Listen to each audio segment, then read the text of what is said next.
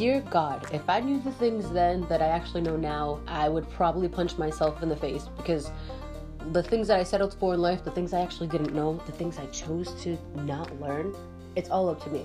So, holding myself accountable, learning about my life, learning about the lives of other people, getting a genuine interest in people and what is going on out in the world outside of my bedroom, it helps me to realize that I will never hear the same story twice, and that is a very cool thing.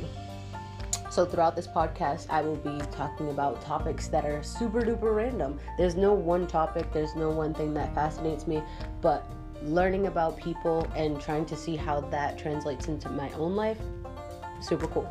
So, stay tuned and we'll see where this goes. Oh god, I have to say something else? Hey!